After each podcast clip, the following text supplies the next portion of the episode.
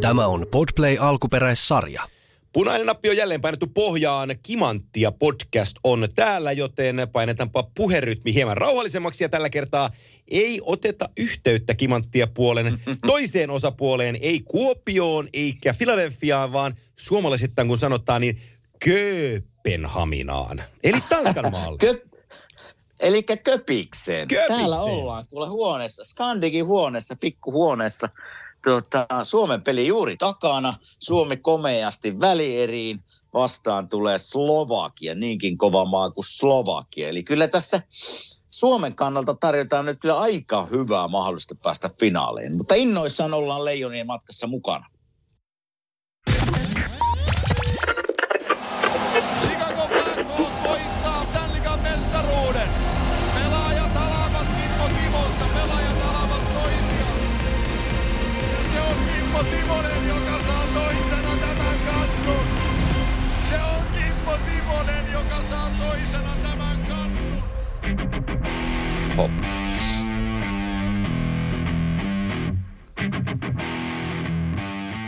Näin se tunnari menee sinne taustalle. Tuosta äskeisestä sinun puheenvuorostasi jäi yksi asia mieleeni, ja se on kysymys, kuinka miljonääri viihtyy pienessä hotellihuoneessa? Hei, erittäin mukavasti. Ja arvaa, mitä mä tein eilen. Pesin Kerro. pyykkiä kuule Ei. tuolla ihan... Ei, kyllä, kyllä, näin. Ne joutuu, kato, itse hoitaa nämä hommat, kun tällä yksin, yksin painelee menemään. Mutta täällä siis Köpissä on hieno paikka. Eh, Suosittelen kuuntelijoille, jos ei ole käynyt täällä. Täällä on niin kuin ravintolakulttuuri aika, aika mahtavaa. Niin me ollaan käyty joka ilta tuossa syömässä isolla porukalla ja, ja pari olutta siihen nukkumaan. Ja sitten aina kisapäivään valmistauduttu aika, aika totta, kunnolla ja Joo. aika, aika pitkään. Se on itse Pitkään. Joo, itse, Pitkiä päiviä. juu, juu, itse asiassa toi oli hyvin, hyvin sanottu. Köpiksessä ja Tanskassa, hei, niin siellä on oikeasti hyvä ruokakulttuuri. On siis on ja, ja mitä mä oon huomannut tässä, että esimerkiksi maanantai tai sunnuntai, mikä saattaa Suomessa olla vähän semmoinen hiljaisempi päivä, niin ei mitään eroa. Onko sunnuntai-ilta, maanantai-ilta, perjantai-ilta, kaikki niin kuin paikat täynnä ruokailijoita. Täällä taidetaan, niin kuin tuo ruokailukulttuuri taitaa olla niin pitkälle viety, että ihmiset tykkää käydä syömässä hyvää ruokaa. Joo, joo. Mä, meillä on siellä Nordic Entertainment Groupilla on yksi iso, iso, iso paikka Köpiksessä ja tota, siellä tulee aina silloin tällöin piipahdettua, niin sanotaan, että kun Tanskan jätkien kanssa lähdetään syömään, niin ei kertakaan vielä pettymy, petty, pettymykseen ei ole päättynyt ilta. Että tota, kyllä ne, siellä on, siellä on, siellä on ruoka niin kuin oikein, oikein hyvin kohdallansa ja, ja tota, mm, minkälainen keli muuten Köpiksessä? Samalla nyt täällä Suomessa. Vähän vettä sataa ja. No- lunta sataa ja... No itse asiassa semmoinen, itse asiassa täällä on vettä satanut aika paljon. Nyt kun mä esimerkiksi vedän näitä verhoja vähän, niin vettä sataa tänään. Mutta esimerkiksi eilen me käytiin tota Selänteen Teemun kanssa pelaamassa ulkona tennistä massalla. Oho!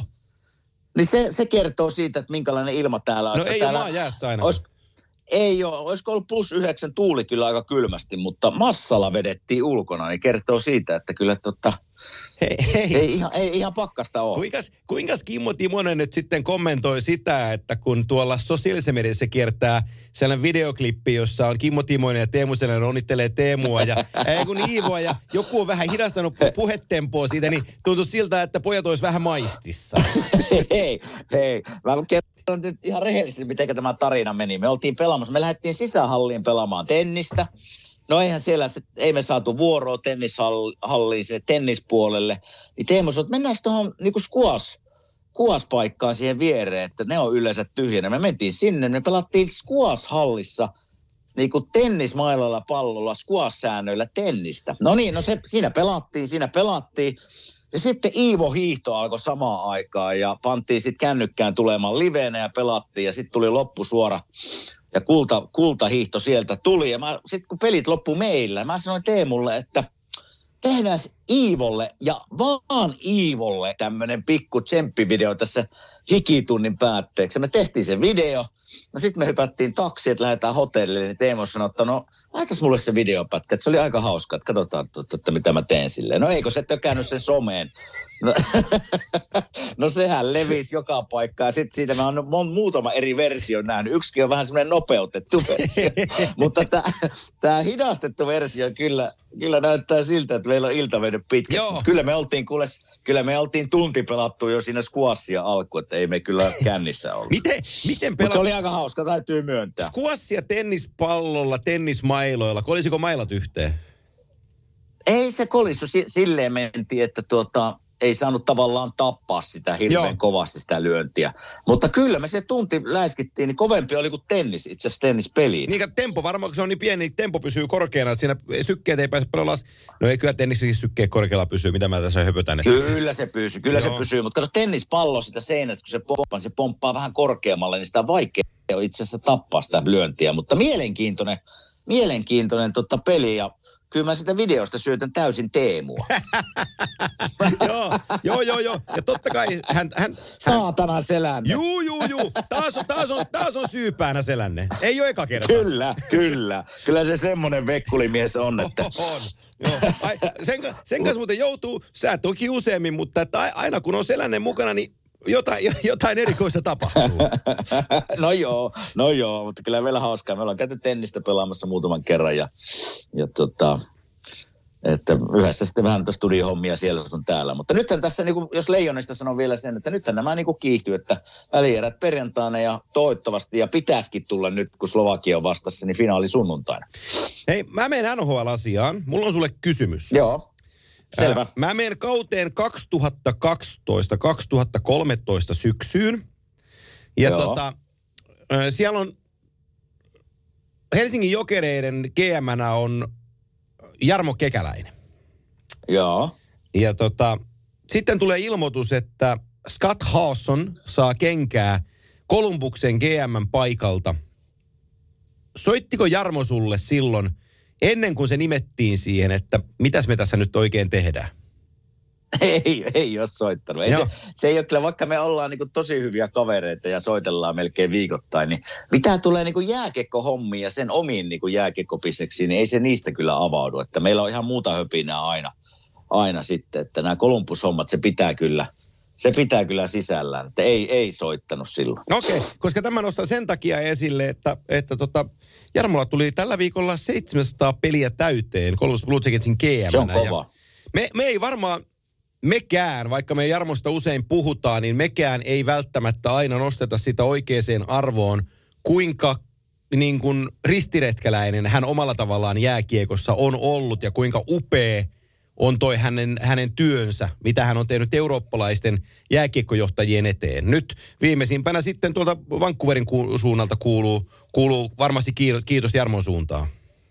No jo i- i- varmasti kuuluu ja onhan Jarmo ollut semmoinen tien ava- avaaja varmasti monelle ja tulevaisuudessa tulee olemaan. Mutta kyllä mä niin kuin Jarmon tunnen sieltä ihan, siis silloin kun minä olin 14 V ja samassa joukkueessa muutama peli päästiin kalpassa pelaa ja sitten se oli minun agentti ja kaveri ja niin poispäin, että se on kyllä niin kova tekemään töitä se mies, että ei se, niin kuin se ei yllätä minua, että hän on päässyt siihen rooliin, missä se on NHLssä. Että ei tässä niin kuin ilman työntekoa ja niin kuin pelaajien opiskeluun ja sen skauttaamisen, missä se oli tosi hyvää, niin ei sinne ihan niin kuin nuihin, nuihin hommiin pääse helpolla, mutta hieno ura tähän mennessä ja toivottavasti saa vielä Kolumbuksen lentoon jossain vaiheessa. Joo, heillä on itse asiassa tilanne, mä puhun tämän GM-asian, mä voin sitten pari sanaa puhua Kolumbuksesta siihen perään vielä, koska tässä on, meillä on monta monta aihetta tänään, mutta tota, sen verran mä tuon Vancouverin suuntaan vielä meen, että jos me mietitään Joo. NHL-organisaatioa, että et sinne, niin ensin palkattiin Jim Rutherford, kaveri on 124-vuotias, niin sisään, ja, ja, ja hän, on, hän on jääkiekkoa hoitanut sitten ensimmäisen maailmansodan jälkeen, että tietää pari asiaa jääkiekosta. Niin, niin hän ensin palkkas, niin kuin on sanottu, Emil Castengin, äh, tuli tota apulais GMX ja äh, eli nainen. Sitten hän palkkas GMX ruotsalaisen Patrick Alvinin, joka Joo. tuli sieltä Pittsburghin organisaation kautta. Ja nyt viime viikolla hän palkkasi toiseksi assistant GMX Cami Granatoon. Eli heillä on, heillä on niinku ruotsalainen GM ja assistant GM on naisia. Toki se on Chris Gear vielä mukana niinku miehenä, mutta että eihän tällaista niinku sommitelmaa ole koskaan ollut NHL-historiassa. Enkä, eikä, enkä mä sano tätä, että se on millään tavalla huono, vaan nyt on tehty valinnat nimenomaan niin, että parhaat heidän mielestään näille paikoille, ja tämä on ollut jako. On, ja tämä on varmasti semmoinen oveavaus, missä mä puhuin äsken Jarmon kohdalla, että miten se on niin kuin eurooppalaiseen suuntaan aukassut ovia ja varmasti. Niin tämä tulee kyllä semmoinen liike olemaan, mikä todennäköisesti saattaa avata niin kuin naisille paikkoja eri organisaatioita. Tämä on niin kuin rohkea liike, mutta en, en mä yllättynyt tästä Rutherfordin tuota, tilanteesta, kun se, oli aika, se on aika niin kuin kylmäpää tekemään tradejakin sen Joo. historiassa. Että se, on, se ei pelkää tehdä ratkaisuja. Ja tämä on hänen mielestään paras ratkaisu ja, ja, ja aika näyttää, miten se toimii, mutta rohkea veto. Sitähän se on, sitähän se on ja, ja tota, Vancouver yksi mielenkiintoista, varmaan runkosarjasta pari sanaa puhutaan tuossa loppupuolella, niin, niin tota, voidaan, voidaan siihen ottaa, ottaa kiinni myöhemmin, mutta sellaisen, sellaisen jutun mä tähän kohtaan kaivan kuitenkin, kun toi sun sydänystäväsi teki jälleen jääkiekko, ö, jääkiekko-historiaa, eli puhun tietysti Sidney Crosbysta. Ja, tota, ja, ja Crosby, Crosbylle tuli täyteen, tuli täyteen ö, 500 maalia. Ja mm. tota, hän on nyt aktiivipelaajista toisiksi eniten maaleja tehnyt Alex Ovechkinin jälkeen. Ja, ja tota, Ovechkin, mikä se määrä nyt on, 759 taitaa olla tällä hetkellä. Niin tota, tuossa käy, tämä on mielenkiintoinen, mun täytyy ottaa yksi nettisivu tuosta äkkiä auki. Tämä, tämä oli, mä ota se auki, niin mä kerron. Tämä oli, tämä oli jännä tilanne, kun totta kai seuraan Flyersin somemediaa ja Twitteriä ja siellä heti niin kuin toissapäivänä alkoi, että ei voi olla totta, että mitenkä siellä me tavallaan vihataan Crosbya, niin se saa, se saa Flyersia vastaan mahdollisuuden tehdä juuri sen 500 maalin. Niin eikö se perhana sitten tapahtunut viime yönä? Niin, siis tää, mä varastan nyt tämän keskustelun aiheen. Mä kysyn sulta tätä. Mä varastan tämän Joo. keskustelun aiheen Jeff Marekilta, Elliot Friedmanilta, koska mä eilen, eilen herroja kuuntelin ja, ja tota, heillä oli hyvä pohdinta Haki Hall of Fame-asetuksesta. Että kun NHL, kun, kun teet 500 maalia, niin pitäisikö sillä päästä Haki Hall of Fameen tai vähintäänkin keskusteluihin siitä, että olet sinne ehdolla. Ja nyt näistä pelaajista, ketkä on näitä tehnyt – 500 maalia täyteen eikä ole siellä, niin esimerkiksi Peter Bondra 503. Me kaikki niin kuin muistetaan Bondra, kuinka kova maalintekijä se on. Sitten Jeremy Roenick 513, Pierre Turgeon 515, Pat Verbeek 522 ei ole sisällä, Kitka Chuck 538 ei ole sisällä. kyllähän me nyt kuitenkin tiedetään, että 500 maalia nhl niin, niin se, ei, ei se ihan joka pojan juttua. Kaikki nuo, mitä mainitsit äsken, pitäisi olla Hall of Fameissa minun mielestä. No niin, se on minun mielipide. Näin, vi, vi, 500 maalia nhl niin se on niin vaikea temppu, että sitä ei tee niin kuin monia. Kaikki ne nimet, jotka tuossa äsken mainitsit, niin minun mielestä kuuluu Hall of Fame. Joo, niitä, niitä on kaikki, Siellä on varmasti niin kuin. Siellä on varmasti niin kuin Jeremy Roenick varmasti sen takia, kun se ei, se ei ole voittanut Stanley Cupia, eikö niin? Joo. Se on se legendaarinen. Niin, niin tuota, varmasti yksi semmoinen aihe, mutta onhan siellä minun mielestä Hall of Fame muitakin pelaajia jo valitti, jotka ei ole voittanut. Joo, eli, joo.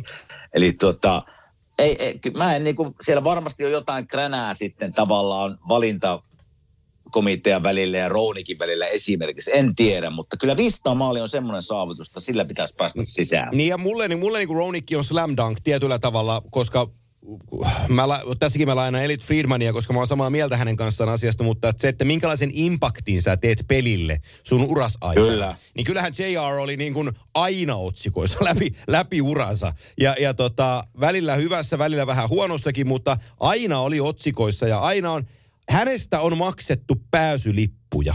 Ja mun mielestä se on niin sellainen iso, iso asia, että sillä, sillä pitäisi päästä niin kuin sisään. Mutta Ronikki ei siellä, ei siellä vielä ole. Mielenkiintoista on muuten nähdä, kun toi Jaromir Jaager, kun häntä ei ole vielä muuten valittu, niin hän, hän pelaa jääkiekkoa vielä, hän täytti 50.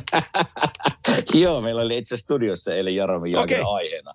Niin se, mä veikkaan kyllä, että se sinne valitaan, kun se ura on joskus kymmenen vuoden päästä loppuu, mutta, mutta on se kyllä uskomaton sissi, että se pelaa vielä viisikymppisenä. No ehkä siinä tuli taas tuolla Teemulta, vai keltä se pointti tulee, että no pääsee sitä pelaamaan, kun omistaa joukkueen. niin. niin siellä, siellä ei kukaan tule sanomaan sulle, että hei, olisiko aika panna hokkarit naulaan mutta ei mulla tavallaan, mä oon pelannut sen kanssa tuota, yhdessä, niin se ei, se ei yllätä minua yhtä, että se mies vielä painaa. Se jääkekko oli niin syvällä siellä veressä ja pe- tavallaan niin kuin ihan elämän se ainut juttu. Niin se, se ei, ei vaan pysty lopettaa, mutta hei, jos jaksaa painaa ja motivaatio riittää, niin anna mennä vaan. Niin on se, on se, on se kyllä niin kuin, ihan, ihan kä- käsittämätöntä. Cody Hau pelasi 51-vuotiaana vielä yhden NHL-pelin. Sen, sen näytöspeli Joo. tuli Mark Haun kanssa silloin pelaan, mutta oikeastaan liuku, liukujäällä. Se Ovechkinin maalimäärä on muuten 761, eli hän on tällä hetkellä viiden maalin päässä Jaagerin kolmostilassa 766. Ja sitten jäljellä on vielä Cody Hau 801 ja sitten toi pykälä, josta mekin ollaan puhuttu, mikä on täysin käsittämätöntä. Gordy Hausta seuraava ykkönen, Wayne Gretzky, niin sillä on 93 maalia enemmän, eli 894. Niin, niin tota, se, se, on, se, on, se on ihan, mutta mulla on, mulla on tässä mielenkiintoinen, haluatko kuunnella vähän aikaa maalin teosta Joo. juttuja, koska mulla on tällainen NHLn rekordi, kun mä tuolta vähän kaivelin, niin mä sain eteeni, niin esimerkiksi kun me mietitään näitä aina ö, pelaajia, kun me puhutaan maalinteossa, että tietyt maalimäärät ovat, on niin kuin rajapyykki, että jos sen saavutat, niin oot niin kuin kova jätkä. Ja, ja Joo. tota, kyllähän me voidaan puhua, että niin kuin 20 maaliakin on jo tietyllä tavalla niin kuin raja kaudessa, että jos sen teet, niin, niin, niin mm. Ovechkinilla näitä 20 maalin kausia NHL on 17. Taitaa olla tasan sen verran, kun silloin kausiakin, eli joka kerta saman verran. Wayne Gretzkillä nimittäin niitä on sama 17, vaikka Gretzkillä kausi oli 20. Mutta Ovechkinin yläpuolella on 23 kaudella 19 kertaa 20 maalin rajan rikkonut Dave Andrejchuk. 24 kaudella 19 kertaa 20 maalin rajan rikkonut Jaromir Jagr. Sitten mm-hmm. mut yllätti tämä. 21 kauden aikana 19 kertaa 20 maalia kasaa Brendan Shanahan listan kakkosena. Ja kärjessä, wow. Kärjessä Gordie Howe 26 kautta 22 kertaa 20 maalia rikki. Niin toi on, toi on, Ah. To, mutta mä menen seuraavalle tasolle, eli 30 maalin, kun mulla nämä tässä nyt on auki. Niin suomalaisistahan 30 maalin eniten on yltänyt Jari Kurri. Jarilla niitä, mm. Jarilla niitä on 11 ja Teemulla 10.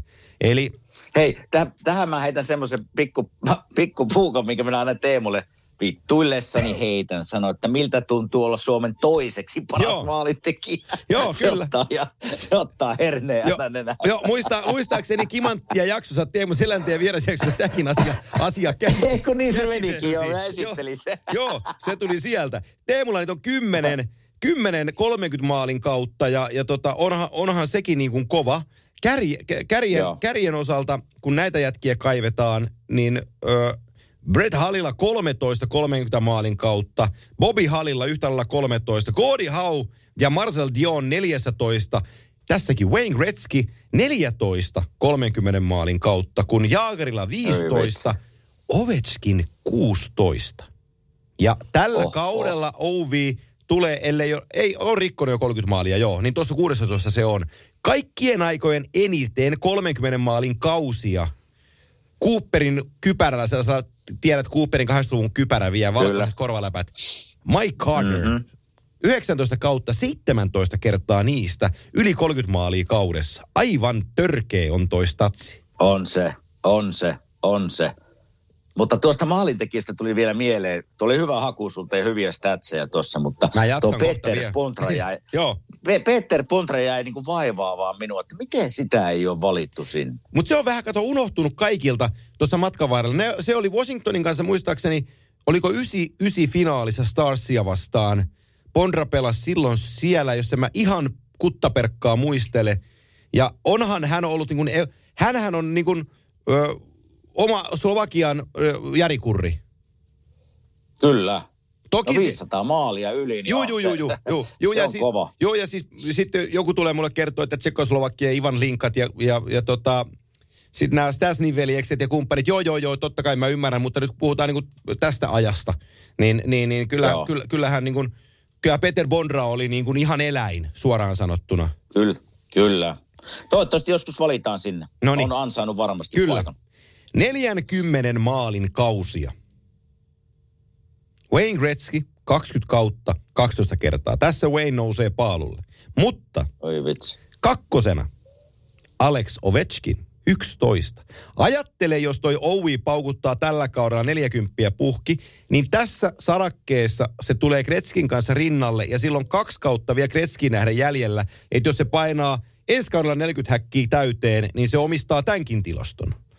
Mario Ei Lemieux vitsi, on se 10. kova jätkä. Oh, Marcel, Mario Lemieux 10 kertaa, Marcel äh, Dion 10 kertaa, Gardner 9 kertaa ja rookie maalitilaston äh, kausiennätyksen Teemu varasti Mike Bosilta ja Bosilla näitä on yhdeksän. Mutta sitten otetaan yksi pykälä vielä pidemmälle, 50 maalin kausia.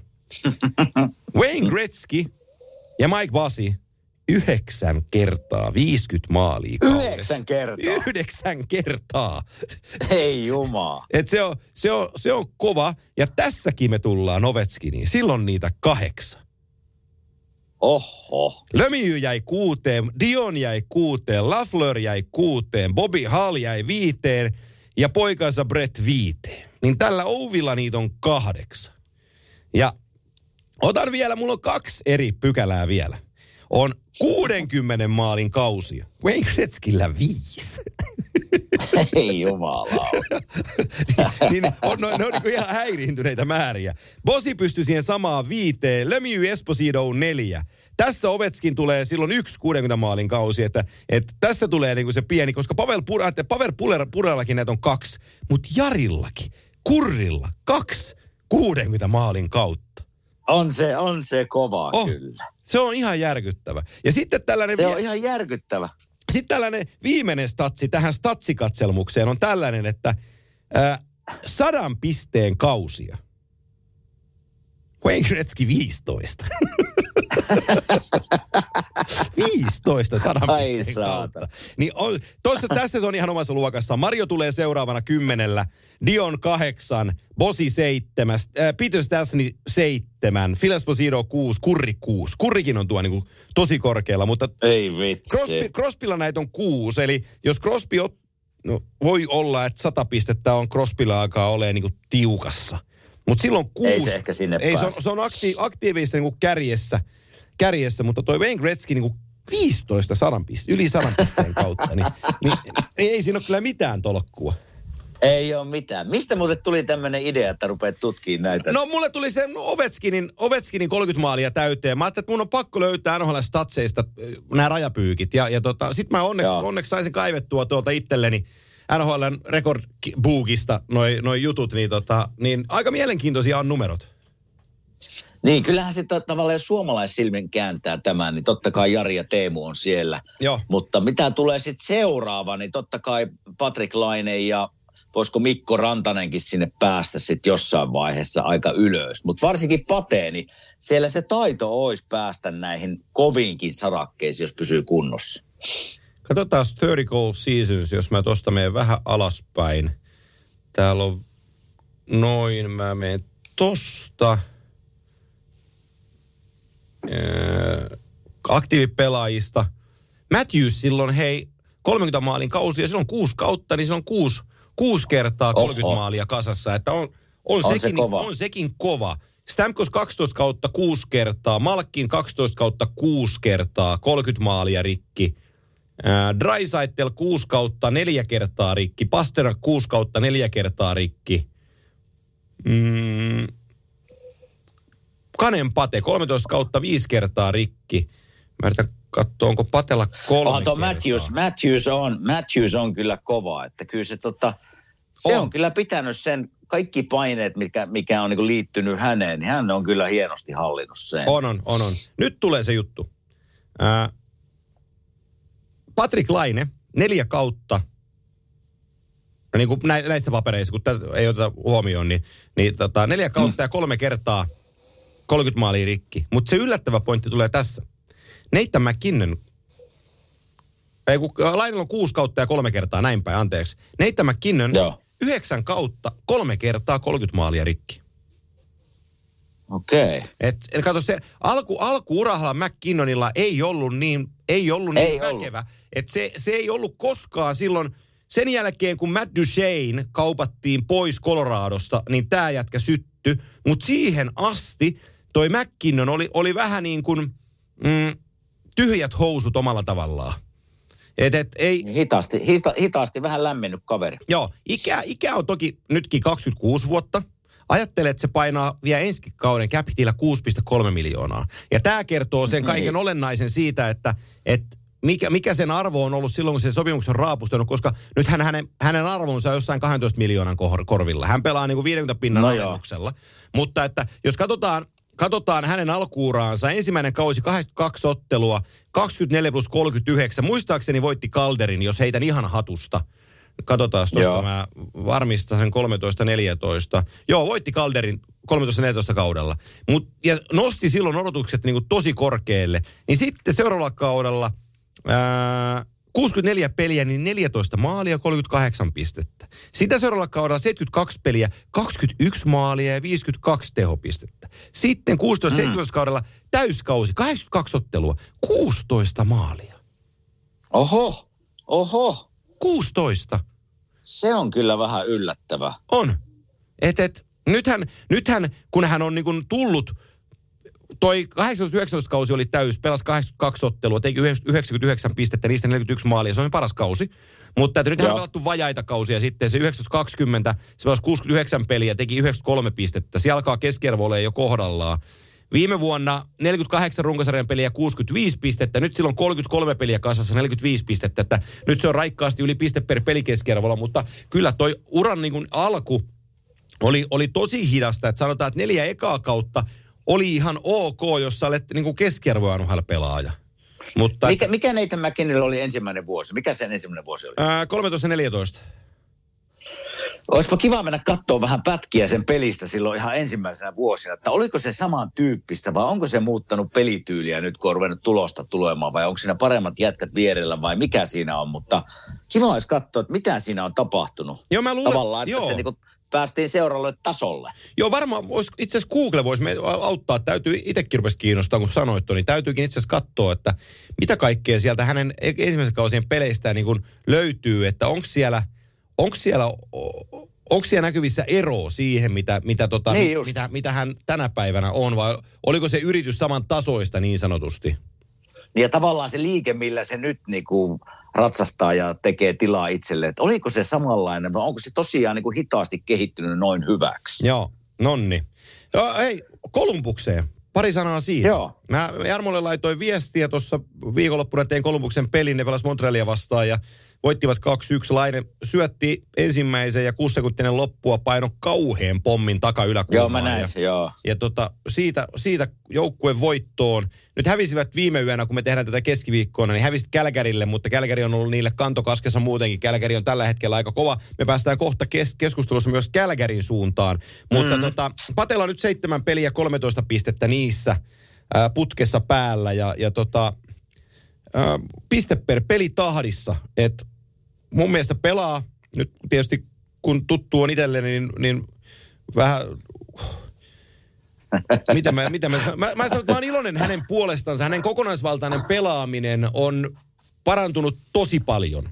Ja, ja, Joo. ja, ja nyt, nyt sitten taas, kun me ollaan puhuttu paljon siitä, että itseluottamushommia on tämä maalinteko, niin onhan se vaan sitä. Se on sitä ja yleensäkin pelaaminen korkealla tasolla, niin kyllä se sieltä lähtee, että sulla on semmoinen terve, terve iloinen fiilis päässä ja se sama fiilis jatkuu, kun sä menet jäälle. Se, se niin kuin tulee onnistumisen kautta, sen työmäärän kautta, mutta olihan se Patella ta- tavallaan, niin kuin puhuttiin muistaakseni viime viikolla vai edellisellä, että huippukunnossa leirille ja tuli loukkaantumisia vähän, vähän huonoa uutista sitten isä, isän kuoleman johdosta, niin nyt alkaa löytymään tavallaan se pelihuumori taas ja peli, peli kukoistaa. Ja onhan se totta, että Patella loppuu sopimus, nämä on pelaajien mielessä, ei sitä voi kieltää. Niin se, se, se antaa varmasti semmoista lisää potkua valmistautua hyvin peleihin, koska niillä on, niin kuin me ollaan puhuttu, että mistä se, mistä se sopimuksen arvo koostuu, niin se on puhtaasti tavallaan näistä pistemääristä, niin ne merkkaa kuule isosti, niin sieltä varmaan tulee se ylimääräinen lataus, mutta kyllä mä hänen Paten pelejä on nyt nähnyt livenä Filissä yhden ja sitten highlightsia, niin kyllä siellä semmoinen normaali pate, pate näkyy taas. Joo, joo, joo. Ja siinä on, je- jengi spekuloi paljon sillä, että liikuttaako Jarmo ö, Pate tuolta pois vai, vai mitä Jarmo tekee Paten kanssa. Mä saan viisi kysymystä per päivä eri ihmisiltä tulee, että miten käy laineelle. Mun oma veikku, tää on, ja tämä on ihan puhdas arvaus, mutta mun oma arvaukseni on, kun mä tiedän, että hän viihtyy kaupungissa ja mä tiedän, että hän viihtyy organisaatiossa, niin hänellä on, ja niin kuin sanottua, tämä on arvaus, hän haluaa jatkaa tuolla. Sitten se täytyy vaan työstää, työstää, työstää niin Jarmon kanssa, että, että miten se rakennetaan se diili. Ja tota, sitten toinen, kolikon toinen puoli on se, että jos siihen Jarmolle tulee joku, joka kaivaa, tiedätkö niin kuin kaivosta kultaa vaihdossa Patrick Laineesta, mm-hmm. niin pakkohan sen on niin. tehdä se kauppa. Niin, kato siinä vaiheessa, me, jos mainitaan esimerkiksi Claude Giroux kohta tässä vielä, Joo. puhutaan tra- tradeista, niin jossain vaiheessa niin kuin tämäkin meidän rakastama laji on vaan bisnestä. Ja sitten kun se bisnes ja sen tavallaan se tulevaisuuden rakentaminen, niin mä oon samaa mieltä tässä niin kuin Pate kautta Jarmo, että me ei ole varmaan niin kuin Jarmokaan nähnyt ihan täyttä potentiaalia, mitä Pate pystyy esittämään. Ja aika paljon kuitenkin se oli iso trade, minkä Jarmo teki. Niin mulla on semmoinen kutina kanssa, että Jarmo haluaa nähdä vielä että mihin Pate pystyy, miten se pystyy Kolumbusta ottaa eteenpäin. Että ensin tuntuma on mullakin, että ei kauppaa, mutta tosiaan niin kuin sanoit, että kaikki, kaikki on jossain vaiheessa kaupan, jos sieltä vaan tarjotaan paljon niin kuin ykköskerroksen varauksia tai mitä se onkin sitten, niin varmasti miettii Jarmo, ihan varmasti. Joo, siellä on, siellä on itse mistä mä Jarmon kanssa puhuin, tai vaihdoin viestiä, mua, mua kiinnostaa tosi paljon heidän, heidän tota, viime kesän ykkösvaraus on siellä olympialaisissakin. Ken Johnson Kanadan joukkueessa. Niin, niin tota, on sitten hyvä poika. On, on, on, on, on sentterinä pelannut junnuaikoja, mutta pystyy pelaamaan laidassa. Tarvii ehkä vähän lihasta vielä lisää, mutta sellainen, jos täytyisi niin nimetä, niin sellainen Seagrass-tyyppinen niin kiekon käsittelijä, kikkailija, luoja. Ni, niin tota, siinä on aika mielenkiintoinen nimi tuohon tulevaisuuteen. Ja, ja sitten kun Jarmo, Jarmon ja Sirenin Villen niin kuin työ panoksen tietää, niin ei mm. nämä, nämä ei ammu varauksia vaan ohitte, vaan siellä on aina joku ajatus, vaikka mennään, niin kuin, mennään niin kuin myöhempiinkin varauksiin, niin, niin, tota, niin, vain, niin vain sieltä tota, niitä pelimiehiä etitään koko aika. Hyvä esimerkki on nyt kokoopano on noussut 18, vara, 18 vuoden varaustilaisuudesta numerolla 204, seiska kierroksella, mm. Trey Fix-Volanski. Niin nyt pelannut neljä peliä ylhäällä ja pelaa viidettä peliään tuossa tällä viikolla, niin, niin tota, seiskakierroksen jätkiä tuolta, niin kyllä näitä, nä, nämä vaan täytyy löytää. Joo, ja nämä hyviä, niin kuin mainitsit Jarmo ja Ville, niin ne on, ne on niin kuin jääkekko-ihmisiä sydämeltä ja ne on tehnyt tätä vuosia ja siellä on ihan varmasti se päämäärä lyöty, että hei vuoden parin kolmen päästä meidän pitää olla taas hyviä. Et nyt on tämmöinen tavallaan rakennusvuosi menossa ja annetaan nuorten pelata, kerätä sitä kokemuksia. Ja mitä tulee vielä pateen, niin sen mä sanoin, että ainahan näissä tietysti sopimuksen arvo ratkaisee. Jos mä oikein muistan, niin pate taitaa vielä olla vuoden, Ufa, ei ole vapaa-agentti vielä. Vuoden, vuoden, RF, ei vuoden RFA vielä. Eli siinä on vielä Jarmolla tavallaan niin kuin narut käsissään, että Joo. se voi niin kuin jarruttaa, jarruttaa sitä sopimusten syntyä ja vähän, vähän ehkä kohdistaa sitä hintaa kohdilleen. Eli vuosi on vielä aikaa siihen, ennen kuin Pate pääsee mittaamaan sitä ihan oikeasti oman arvonsa. Joo, ja, niin jo. sekin, vähän, sekin vähän antaisi siihen osviittaa, että, että ainakin, no jos ei pitkää sopimusta saada aikaan, niin, niin tota, sitten varmaan tulee aina ne esiin, että katsotaanpas mitä sieltä voisi olla tarjolla. Tämä on, tää on bisnestä kuitenkin. Aina pitää pohjimmiltaan muistaa, että, että niin Jarmo kuin joku muu GM, niin siellä pohjimmilla on se totta kai joukkueen rakentaminen, mutta nyt kun ei olla playoffissa, niin pitää siirtää ajatus tavallaan ensi vuoteen ja seuraavaan. Ja silloin tulee nämä raha-asiat kaikille mieleen. Ää, tästä me mennään Galgary Flamesiin, jossa tota Daryl Sutter tekee itsellensä mukavia liikkeitä. Ja tarkoitan sillä pelaajavarausta ja pelaajakauppoja. Ja Flames oli se, joka rynnisti ensimmäisenä markkinoille Raitin puolen oikea laitahyökkääjä Tyler Toffoli, kannun 14 losissa voittanut hyökkääjä. Silloin osa Seventeens lainia, kuten muistetaan Jeff Carter ja, ja tota, Joo. Tanner Pearson oli siinä lainas, lainissa losilla, niin Tyler Pitlick, joka ei onnistunut Calgaryssä, niin tota, meni Canadiensin suuntaan. Sitten oli suojattu ykköskierroksen pikki, eli jos varaus on kymmenen ekalla kierroksella, niin sitten Calgary varaa ja seuraavalla vuonna sitten saa vasta Montrealisen vara, ykköskierroksen varauksensa tästä kaupasta, mutta tuskin tarvitsee odottaa vuotta, koska toi näyttää toi Flames sen verran hyvältä. Ykkönen ja mm. vitonen ja Pitlik tuli Toffolista ja Toffolin juttuna on se, että, että silloin 4,25 on toi cap hit, mutta silloin vielä 24 kesään asti sopimusta jäljellä, joka lisää sen arvoa. Ja mähän Twitterissä äh, heti sanoin, että tämä on kallis hinta Taille Toffolista. Ja, Joo. ja se tarkoitti nyt niin kuin lähinnä, lähinnä sitä, että ei niinkään Toffolista, koska mä sitten purin tuota Kälkärin joukkuetta vähän enemmän ja mä näin, näin, että miksi hänet sinne rajattiin, niin mä ymmärrän sen täysin. Mutta, mutta miksi mä sanoin sen kalliiksi sen hinnan, niin se avasi markkinat siirtoikkunaan. Ja, ja tota, mm. sitten kun Toffolin kaltaisella pelaajalla sä saat niin kuin bottom six pelaajan ykkösen ja vitosen. Ja toki silloin, niin kuin, silloin sopimusta jäljellä siinä vielä, mutta se on niin kuin lähtökohtaisesti siihen ensimmäiseen kauppaan se on kova hinta, koska se määrittää sitä, sitä. Nyt me tullaan siihen Patrick Laineeseen just. Että jos Patrick Joo. Laine on tuossa tiskissä ja sä haluat sen saada, niin sun täytyy antaa kolme ykköskierroksen varausta, kaksi prospektia ja yksi linjapelaaja, että sä saat niin. sen tyyliin. Et se, se, se nostaa sen valuen tosi korkeaksi, kun se suhteutetaan Hei, aina tähän. Hei se, mä ymmärrän, että siellä on Suterilla ja Toffolilla voitettu mestaruus takana, tuttu mies. Ja peli, pelimies on Toffoli on, en mä, en mä sitä kiellä tässä, teki Einikin maali heti ensimmäisessä pelissä. Mutta kyllä mä oon niin täysin samaa mieltä sinun kanssa, että tämä kaupan hinta, kun liikkuu ykköskierroksen varaus, viiden kierroksen varaus ja pari pelaajaa, Joo. niin mitä, heitän sinulle kysymyksen, mitä on arvoltaan Clark Giroux? Joo. Jos Toffoli, jos Toffoli on tämän hintainen, niin mitä saa Flyers, kun luovuttaa Giroux vaikka Coloradoon? Joo, se niin on... Niin mikä, sen, mikä sen hinta sitten on, kun puhutaan kuitenkin minun mielestä vielä niin kuin eri tason pelaajasta? Joo, se on, tämä on, tää on hyvä kysymys. Mähän pohjustan sitä sillä, että tota, juuri palkattu apulais GM teidän organisaatioon, eli Danny Breer – niin mm. kuinka ollakaan, niin Brian on tällä hetkellä tuolla Denverin suunnalla. että tota, et, et, et se on ollut katsomassa, katsomassa Coloradon peliä ja sitten se on ollut katsomassa farmipeliä siellä. Ää, Eaglesin peliä, niin, niin kuinka ollakaan, että, että tota, hän löytää itsensä sieltä. Mitä mulle on tullut korviin, korviin niin kuin sirukauppaan liittyen, niin mulle on annettu ymmärtää, että, että Brier olisi kiinnostunut Sampo Rannasta yhtenä palasena Aha. tätä kauppaa. Eli, eli suomalainen AHL puolella pelaava pelaaja, joka on muutama NHL-pelin tällä kaudella pelannut, niin Sampo, Sampo Ranta on ollut yksi niistä pelaajista, ketä hän on käynyt katsomassa tuolla AHL puolella. Ja, ja tota, en mä voi, niin kun, jos mä mietin Filiä, niin enhän mä, enhän mä tarkoita ketään muuta kuin tuon Sam Siradin tosta. No joo, no se just menisin tulla tuohon, mitä huhuja minä olen kuullut, ja ne aika voimakkaasti kyllä menee kaikki huut tänne Coloradon suuntaan.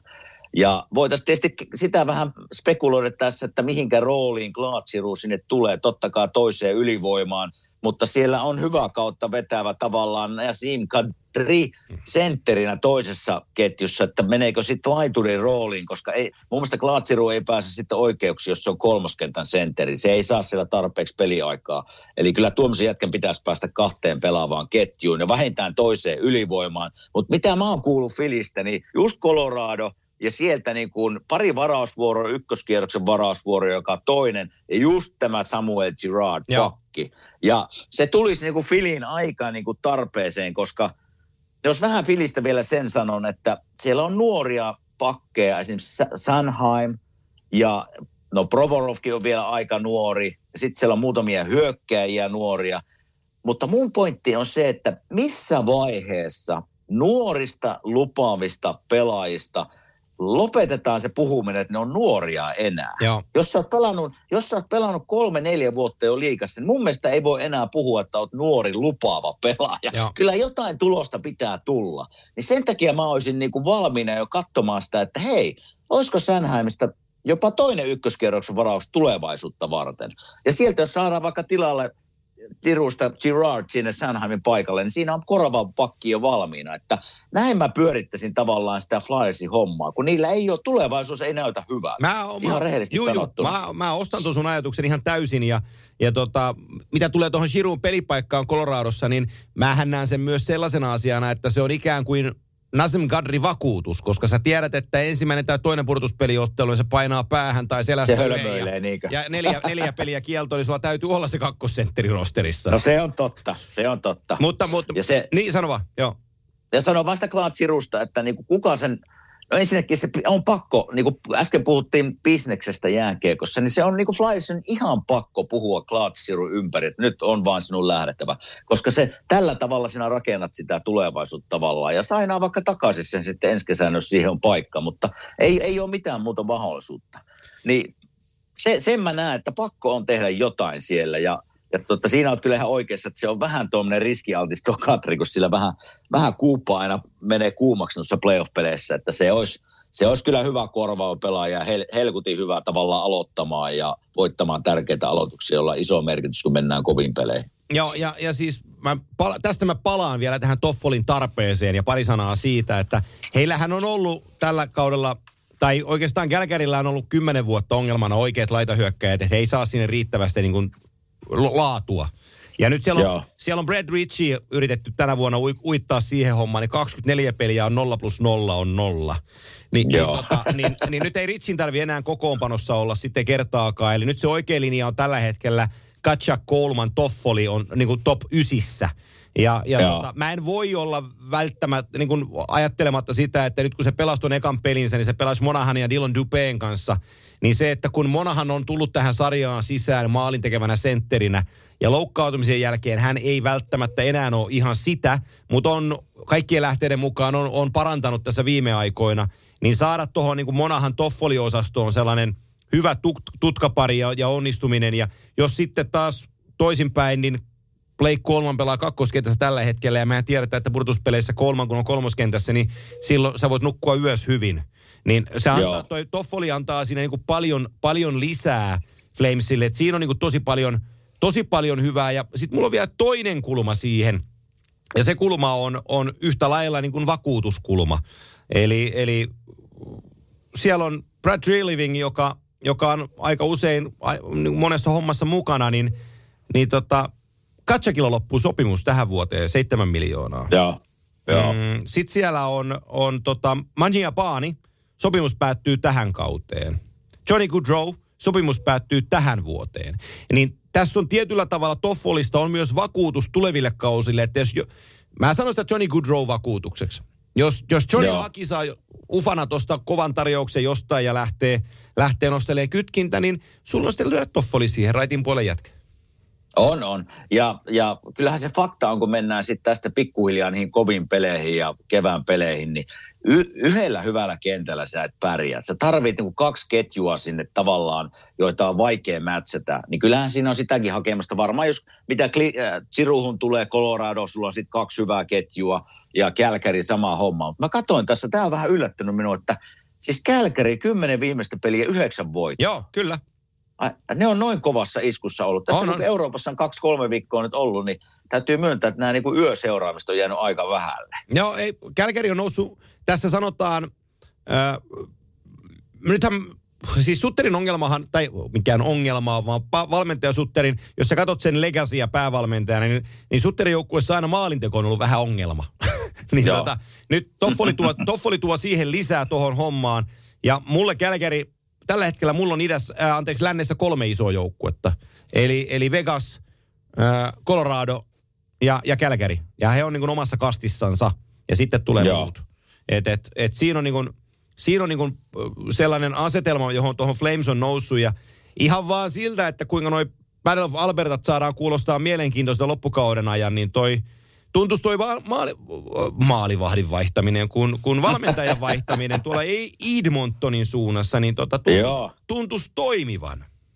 Joo, mä en ollut kuullutkaan tämmöistä Jay Woodcraft ennen, ennen kuin äsken vähän tutkin siitä, okay. että, että tuota, mulle vähän tuntematon nimi, mutta vaihdos on tehnyt terää, ja kyllähän se niin kuin Dave Tippetin aika, se, se niin kuin aisti, se on ohi jotenkin. Se ei vaan lähtenyt vetää sillä, sillä uralla, missä se piti mennä. Alkukausi näytti ihan hyvältä, mutta sitten alkoi tökkiä ja, ja kyllä mä niin kuin Edmontonista ollaan puhuttu aika monta kertaa, että kyllä ne niin kuin se ylös alas niin kuin vuoristoratainen pelityyli, voitetaan pari, hävittää yksi, niin kyllä semmoiseen pitää saada stoppi. Ja tietysti on helppo erottaa valmentajia kuin pelaajia, niin, niin näin sitä pitää hakea sitten. Joo, siis Jay Woodcraft on ollut itselläni tiedossa äh, vähän pi- oikeastaan pidempäänkin. Hän oli San pitkään apuvalmentajana ja sitten äh, jossakin 15 16 no tästä mä sen näen, kun mä painan noin. Joo, 15-16 tuli Edmund Olosi apuvalmentajaksi ja, ja tota, se on ollut päävalmentaja siis Bakersfieldissä, Condorsissa AHLssä nyt useamman vuotta ja, ja miksi mä sen tiedän, niin Tuossa kun valmentajia on Edmontonissa vaihtunut kuin villasukki ja konsanaa, niin se Woodcroftin nimi on aina noussut sieltä esiin, että, että jonain, okay. jonain päivänä tämä äijä tulee. Ja, ja tota, mä oon siitä tyytyväinen, että, että se on Glenn Golotsan, joka on päävalmentajana ollut Kälkärissä ja Dallasissa ja niin hänen ohitsensa, nyt se Woodcroft sai sen mahdollisuutensa ja, ja tämä joukkue on niin tarrannut siihen kiinni.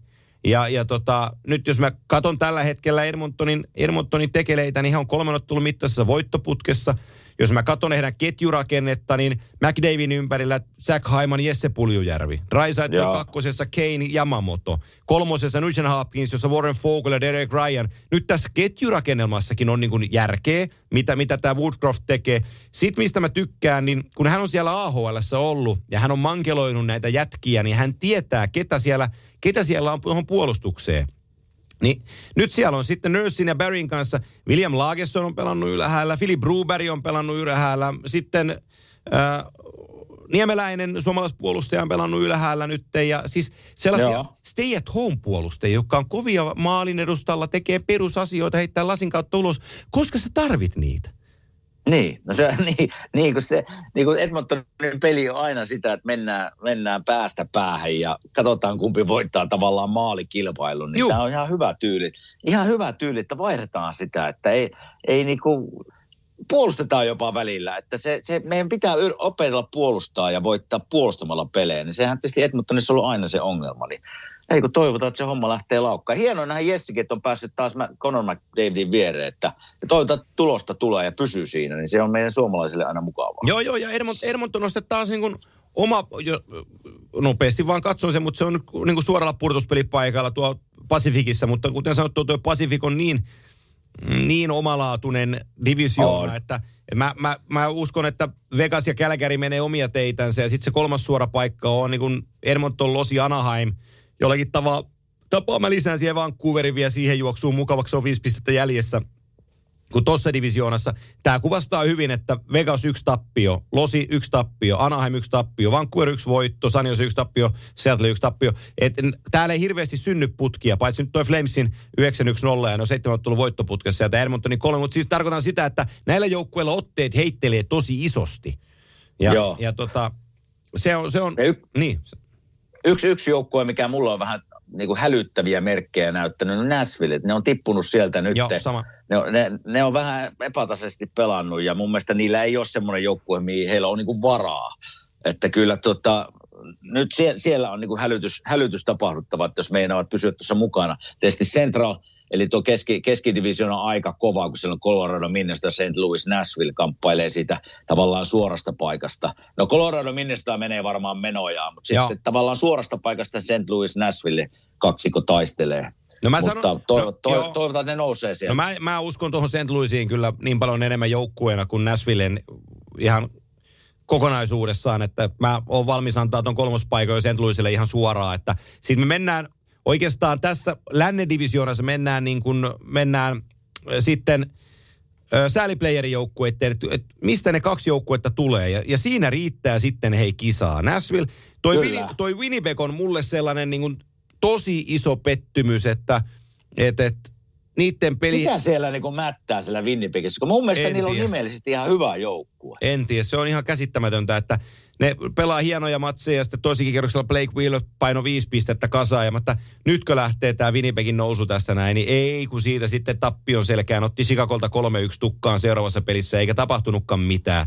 Ni, niin ja, käsittämätöntä. Ja sä, käsittämätöntä sen sanon, että niin kuin tästä jääkiekosta, jos yleensä puhutaan, ja niissä kun pukukopessa minäkin olen nähnyt tuhansia eri pelaajia. On hyviä pelaajia, on johtavia pelaajia, on vähän kiukkupäitä, on vähän diivoja – kaiken näköisiä jätkiä mä oon nähnyt. Niin tämä Winnipekki alkaa nyt vähän kuulostaa multa sille, että nämä johtavat pelaajat, jotka siellä pitäisi, tavallaan on niinku ihan maailmanluokan pelaajia, mutta siellä on pakko olla kopissa joku tavalla, että se kemia ei ole hyvä. Ja silloin mulla on aina niin tämmössä, en vaan puhu nyt yleisesti, mutta Winnipegistä nyt, nyt tässä, kun se näyttää, näyttää tuolta, että siellä on pakko olla näiden johtavien pelaajien rooleissa tai käyttäytymisessä tai jotain, että se joukkue ei hitsaudu yhteen. Se on pakko olla näin. Jos siellä valmentaja vaihdetaan ja homma ei silti lähde tavallaan menemään eteenpäin, niin silloin, silloin mä katsoisin suoraan sinne kopin sisälle, että mikä siellä mä... Niin ja varsinkin kun Paul Morris luovutti. Niin, totta. Hän luovutti, Että- hän ei pistetty pihalle, hän vaan sanoi, että hänelle ei riitä. Ja se, se jopa voisi nyt tätä minun lausua tukea se, Joo. Että hän on yrittänyt kaikki keinot Kyllä. näitä tähtipelaajia kouluttaa ja asettaa paikoilleen, mutta ei ole onnistunut. En mä, nyt nimellä, Niin. en mä nyt nimellä sano, mutta mä tunnen yhden pelaajan, joka pelasi siinä organisaatiossa ja mä oon pari tarinaa kuullut. joo, joo, mutta tämä on pakko olla jonkunlainen tämmöinen tarina, että siellä niinku kopissa on. Ja yleensä pakko katsoa näitä johtavia kärkijätkiä, että mi, mikä, missä mättää. Ja kyllä mä sinne nyt niinku katsoisin, että, että mitä ne tekee siellä kopissa. Miten ne luostaa henkeä ja miten tehdään tavallaan semmoiset joukkuearvot ja säännöt. Ja ne on niin tärkeitä menestyvässä joukkueessa, niin kyllä sinne niin kuin minun katseet lähtee, kun Winnipegistä jutellaan. Joo, mä, tota, mä heitän sulle kysymyksen seuraavaan joukkueeseen liittyen näin, että sä oot pelannut tätä kaveria vastaan, uskallan sanoa, että monta kymmentä peliä. Minkälainen vastustaja oli Martin St. Louis kentällä? No aika pirullinen, pirullinen totta hallittava, koska itse asiassa pienempi kuin minä, harvoin voi sanoa näin, mutta aikamoinen, aikamoinen pikkukaveri. Joo, sanotaan, että Tuota. astetta pehmeämmät kädet kuin sulla. no joo, ja aika, aika vikkelämpi liikkeinen kuin minä, mutta, mutta tuota, päästiin All Stars-pelissä muutaman kerran niin kuin istuu, istuu vierekkäin ja juttelee ja erittäin semmoinen niin kuin, siis jääkiekko on silläkin syvällä veressä, että se huomaa, että sille niin pojat, omia poikia taitaa pelaa. Itse asiassa mun poika pelasi, ei hänen pojan kanssaan, mutta samassa, samoissa, tota, samassa kaupungissa, niin siellä katsomossa nähtiin muutaman kerran. Mutta pelimiehinä, eikö sänkin ole Hall of Fame, niin, Joo. Fameri, niin, niin, niin ei kai siinä, ei kai siinä tarvitse siitä pelihommista sanoa mitään. Mutta tämä onkin mielenkiintoinen sitten, että hyppäät tuonne NHL perä, peräisin meidän päävalmentajan paikalle. Mä tiedän, että hän on valmentanut niin juniorijoukkueita ja omia poikia, mutta hei kyllä tuo, niin kuin, tuo päävalmentajan paikka on semmoinen, että sille niin kuin kokemattomalla valmentajalla voi tulla vähän hätää välillä. Joo, ja hän on siis Mitset-valmentaja, eli, eli tuolta tulee niin kuin Junnu, Junnu, tota, Joo. Junnu-tasolta suoraan NHL-päävalmentajaksi. Mä sanoisin näin päin, että kun sitä on kyseenalaistettu että sitä valmentaja, valmentajataustaa ja, ja tota, niin kuin sitä, että et, et, ää, voiko valmentaa, kun et ole valmentanut aiku, aikuisia ammattimaisesti, niin mun mielestäni Martin St. Louisilla on jääkiekosta ihan riittävä kokemus ja, ja, ja tutkimus taskussaan Stanley Cupin muodossakin, että hän tietää asian, jos kaksi tästä jääkiekosta. Ja nyt omalla tavallaan hänellä on aikaa tämä kevät näyttää, että miten hän pystyy muovaamaan, muovaamaan tuota joukkuetta.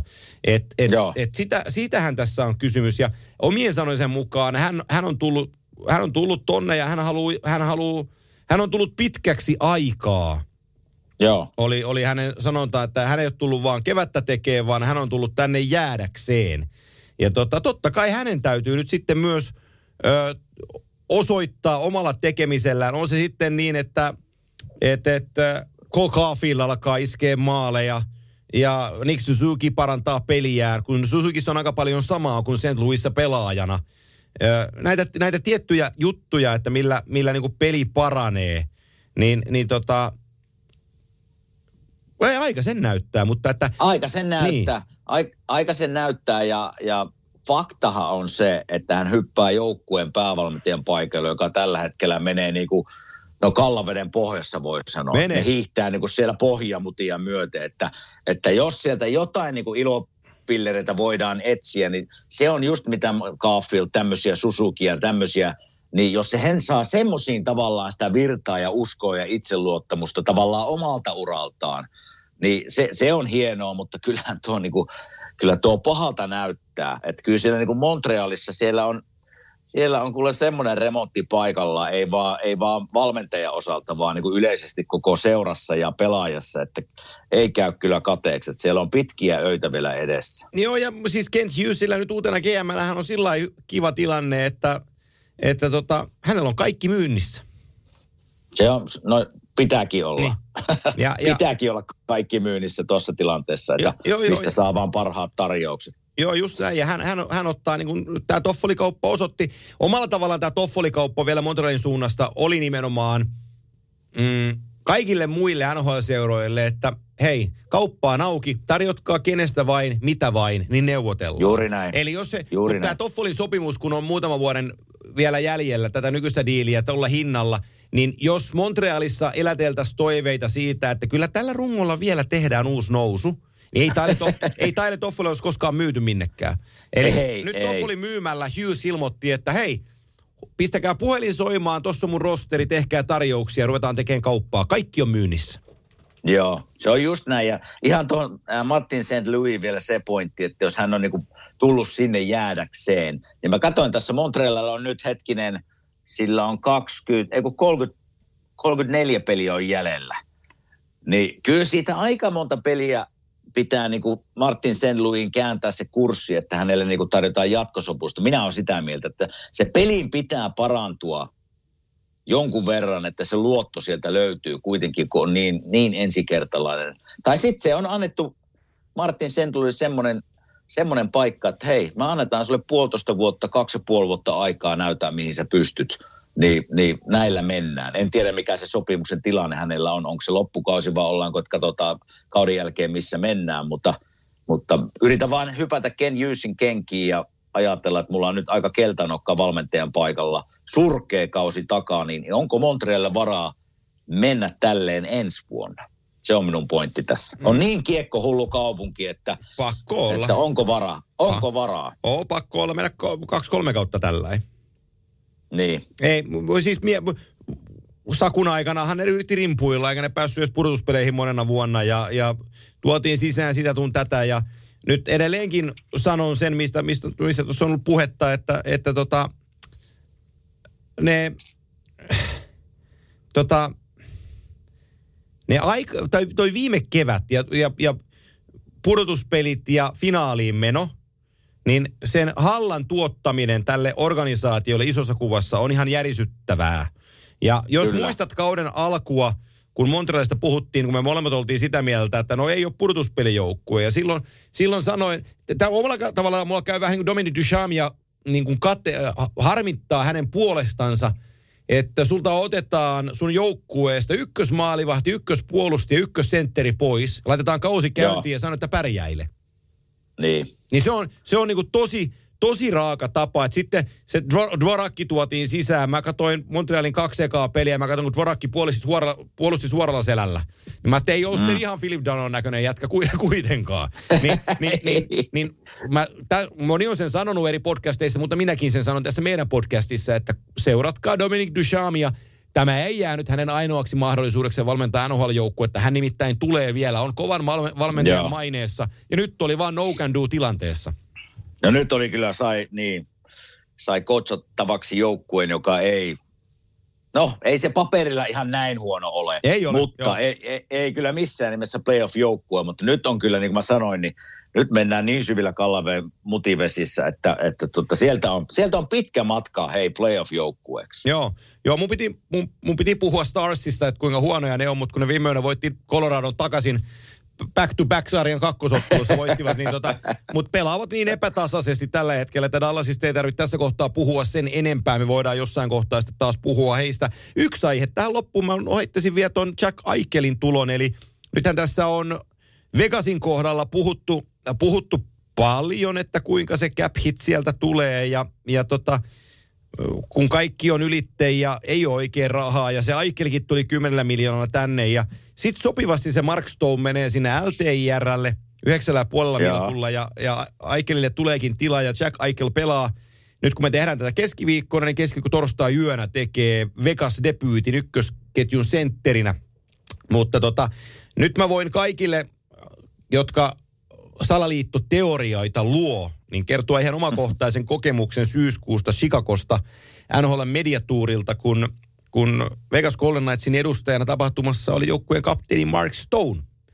Ja Joo. tota, hän tulla jolkotteli sinne meidän huoneeseen pitkin käytävää ja, ja tota, mä katsoin, kun äijä kävelee vinossa. Joo. Ja tota, silloin oli lantio niin kuin puolen metriä vasemmalla Että ei, kävely, ei, ei ollut keskellä, vaan siis käveli ihan rehellisesti niin kuin silmäväärästi sanoi, että käveli vinossa. Mä selkävammaisen ihmisenä tunnistan sellaisen. Joo. Ja tota, se tuli meidän huoneeseen ja kun se istui penkkiin alas, johon kaikki muut pelaajat käyttäen jalkalihaksiaan istuu penkkiin ihan normaalisti niin kuin istutaan. Ja hän istui mm. siihen penkkiin, kun olisi paskalle mennyt oikeasti niin kuin vähän kipeämmällä selällä. Ai, ai, ai. Ja, ja tota, mulla saman tien soi kellot siitä, kun se yritti vähän niin kuin peitellä sitä, mutta kaikki liikkeet näytti siltä, että tämä äijä ei ole kunnossa. Ja, ja tota, sitten se teki meidän haastattelun hommat ja vartin oli siinä ja lähti pois. Ja sitten mä näin se hotellin aulassa, niin kysyin, että onko välilevyongelmia. Sanoi, että no, se san, katsoi mua ja sanoi, että no välilevyongelmia vähän kaikkea muutakin. Mä että Joo. mennä pelata kauden alkuun. Että no on tässä vielä kuukausi, että oikein niin Ei. pakko olisi yrittää. Ja se on pelannut, mutta ei se ollut oma itsensä. Niin nyt kun tämä päätös tuli ja kun Kelly McCrimmon sanoi, että määrittelemättömäksi ajaksi Stone menee, menee telakalle ja hän on siellä niin kauan kuin kuuluu olla, niin nyt se ihan oikeasti saa sen, se on pelannut painkillerseillä ja kaikella tämän syksyn tästä lävitte. Ja, ja tota, nyt kun se joukkue, kun ei Vegasin kanssa startti ollut kovin hyvä, jos muistetaan, niin se raivastui mm. joukkueen kanssa kapteenina sen niin oikealle tolalle. Nyt se voi vihellellä sitten. Eli, eli mä sanon tämän näin, että joo, se sopivasti meni sinne loukkaantuneiden listalle, mutta kyllä sillä ihan oikeasti siellä ongelmakin siellä selässä on. Joo, mä eilen, tuota, kun mä tiesin, että mä vähän tästä käydään, käydään keskustelua, mä kävin tutkimaan vähän, vähän tilannetta ja mä törmäsin Twitterissä vähän samanlaiseen, mistä kerroit just. Hän puhuu siinä varmaan paikallinen toimittaja tai joka seuraa Vegasia läheltä, niin se sanoi näin, että, että Mark Stone on tällä hetkellä, se on käynyt tapaamassa kuutta eri selkäeksperttiä, kymmeniä eri lääkärin lausuntoja, mikä on vikana, mitä pitäisi tehdä, ja ei ole selkeyttä, mikä on vikana. Niin minä rupesin miettimään, että ei, nyt on kyllä, nyt on selkä niin huonossa kunnossa, että jos ei täältä löydy ratkaisua joko leikkaamalla tai jollakin muulla, niin tuota, se on ihan oikeasti kipeä. Joo. Ja, ja, mutta mitä Vegasiin tulee muuten, niin tavallaan Mark Stone menee nyt, ja kannattakin mennä itse asiassa noilla tiedoilla huilaamaan, että eihän tuosta tule mitään, mutta saa ne hyvän, hyvän pelaajan nyt sinne kehiin, en tiedä missä kunnossa vielä, vielä Aikkeli on sitten, mutta kun mennään näihin loppupeleihin ja playereihin, niin kyllä ne Mark Stonea tarvii. Siis tuo joukkue tarvii kapteeni sinne, jos ne meinaa pärjätä. Että kyllä tässä niin kuin tavallaan kävi tuuri, että toinen tulee sisään, toinen menee loukkaantuneena, mutta sitten kun playerit alkaa, niin Mark Stonein pitää olla kokoonpanossa, jos Vegas meinaa pärjätä. Niin, eli Mark, don't call me Nikita Kucherov Stone. Joo. Tota, Ei, mä, hei, mä voisin nyt sanoa, että Mark Stone ei pelaa peliäkään ennen kuin playerit alkaa. ei pelaa, mä, ei, eikä se ei tarvi edes veikata, mä, oon- mä oon täysin samaa mieltä. Ja mä jopa uskallan sanoa, että Vegas kun tähtää kannuun, niin vielä eka, ekakin, ekakin kierros on sellainen, että tota, jos ne pelaa jotain Anaheimia vastaan sen, niin ei tarvitse tulla edes kentälle. Niin, Et, niin. et, et nyt, nyt siellä on Dadonov noussut ykkösen laitaan. Patcheretti, Eichel, Dadonov on toi ketju tällä hetkellä. Järmark Carlson, Riley Smith kakkosena ja kolmoseen Channel Stevenson, joka on erinomainen sentteri, putoaa nyt kolmos keskushyökkääjäksi. Mutta laidoillaan on Nicholas Roy, Roy ja Jonathan Marchessault, eli on toikin ketju niinku tosi kova. Ja sitten me mennään siihen pohjaketjuun, niin tämä on, tää on, tää on heitto nyt sulle. Brad Howden keskellä Will Carrier, joka on ollut päivästä yksi Vegasin kokoonpanossa. Näitä on muuten neljä jätkää, ketkä on sitä expansion draftista ollut alusta pitäen. Eli Carlson, Marchessault, Carrier ja, ja Braden McNabb. Ajattele, vaan neljä jäljellä. Ja sitten toinen knoppitieto väliin vielä. Näinä vuosina, kun Vegas Golden Knights on varannut ja me ollaan tiedetty, että sieltä on lähtenyt Nick ja kumppanit ö, vaihdoissa toiseen suuntaan. Tässä kokoonpanossa on yksi oma varaus. Nikolas Heik, tasan yksi. Okei, okei. Et, Enpä tiennyt. Joo, kyllä se on, se on, se on herra Foley, joka on päättänyt 77-vuotias nyt, että me voitetaan kannu, niin ei hän, ole, ei hän ei ole säästellyt. Mutta, Ei ole säästänyt. mutta se mun kysymykseni tulee, että se Flyersin kakkosketjun sentteri, niin se onkin Vegasin nelosketjun laitahyökkäjä, Nolan Patrick. Niin, totta. Totta. Et, et, toi, toi, toi Patrick on vielä, se on, se on iso arpa, ihan oikeasti. Sä oot nähnyt sen just pelaavan. menisin tulla, Se on just 20 menisin tulla mm. siihen. Se on 23-vuotias ja se ei oikeastaan vielä koskaan näyttänyt mitään. Niin, se, se, se, silloin kun se tuli Flyersiin, mä katsoin, että tuosta niin Flyersilla voi tulla hyvä kakkosentteri. Se niin kuin väläytteli välillä semmoisia juttuja, että oho, oho, sillä on niin kuin peliluku kunnossa, mutta sitten tuli aivotäräysongelmia ja vähän muita ongelmia, niin se ei ole päässyt jotenkin niistä nyt yli, eikä ole päässyt näyttää varmaan, eikä ole päässyt kuntoon, kuntoon missään vaiheessa, että siihen mä en luottaisi kyllä yhtään sit, kun mennään playereihin, että mi- miten hän pelaa. Joo, ei sama homma. Se on totta. Joo, Sama. Mutta mitä Vegasiin, katon vielä tuota sarjataulukkoon, niin vaikka me pidetään Vegasina niin kuin pitäisi mennä, tuolla nimin, nimilipulla ja paperilla ne pitäisi mennä playereen kevyesti, mutta hei, kyllä niillä hommia on vielä edessä. Tuossa kun katsotaan, miten tiukkaa siinä on tuossa Pacificin divisionassa, niin ne on Kälkäri nyt mennyt niistä ohi ja, ja, ja siellä on Edmonton aika lähellä ja sitten tulee nämä länsirannikon joukkueet. Että Kyllä ne saa pelata vielä, että ne sinne playereihin pääsee. Saa pelata ja nyt ö, loukkaantuneena on sitten Robin Lehnerkin tällä hetkellä, että No et, niin. et, et, et, joitakin huhuja tuossa eilisellä nousi sosiaalisen mediaan, että, että Vegas olisi kiinnostunut Marc Fleurin takaisin tulosta, mutta mä kattelin sitten Kelly McCrimmonin GMn leisutilaisuuden ja hän oli oikeasti ihan rehellisen näköinen, kun hän ilmoitti, että ei ole sitten sanallakaan puhuttu heidän organisaatiossaan tästä mahdollisuudesta, eikä ole käynyt edes mielessä, että tämä on nyt median oma keksimä. Niin, okay. niin tota, jotenkin mulle se McCrimmonin mä niin kuin o- ajattelin siitä. Ja no, jos nyt jotain, niin nyt se Loren Brosua yli kahden miljoonan cap hitillä maalivahti, kakkosmaalivahti. Nyt täytyy tehdä ansaittujen taulujen eteen töitä. Kyllä, nyt, nyt on se paikka on just näyttää. näin. Nyt on, paikka, nyt on sun paikka näyttää. Niin. Näin se menee. Niin tota, ei, ei tota, olisiko tämä tässä sitten tältä päivältä? Vedetään tälleen, koska ihan oikeasti mun pitää lähteä kohti iltastudio vuoroa täällä Kööpenhaminassa. No niin, hei. Kööppeha, Kööppehaminassa alles kuuden ensi viikolla. Ensi viikolla sä menet maanantaina, lähet Filiin. Kes- Joo, mä oon kotona silloin. Olisitko sä Mä oon keskiviik- kotona. Pystytkö sä keskiviikkona tekemään? Kai sä pystyt. Pystyn, pystyn, pystyn. Kato, siinä hyvin vedetään. Sitten mä lähden seuraavana päivänä kuule Pekka Rinteen juhla, juhlapelin Ai niin, sinne, joo.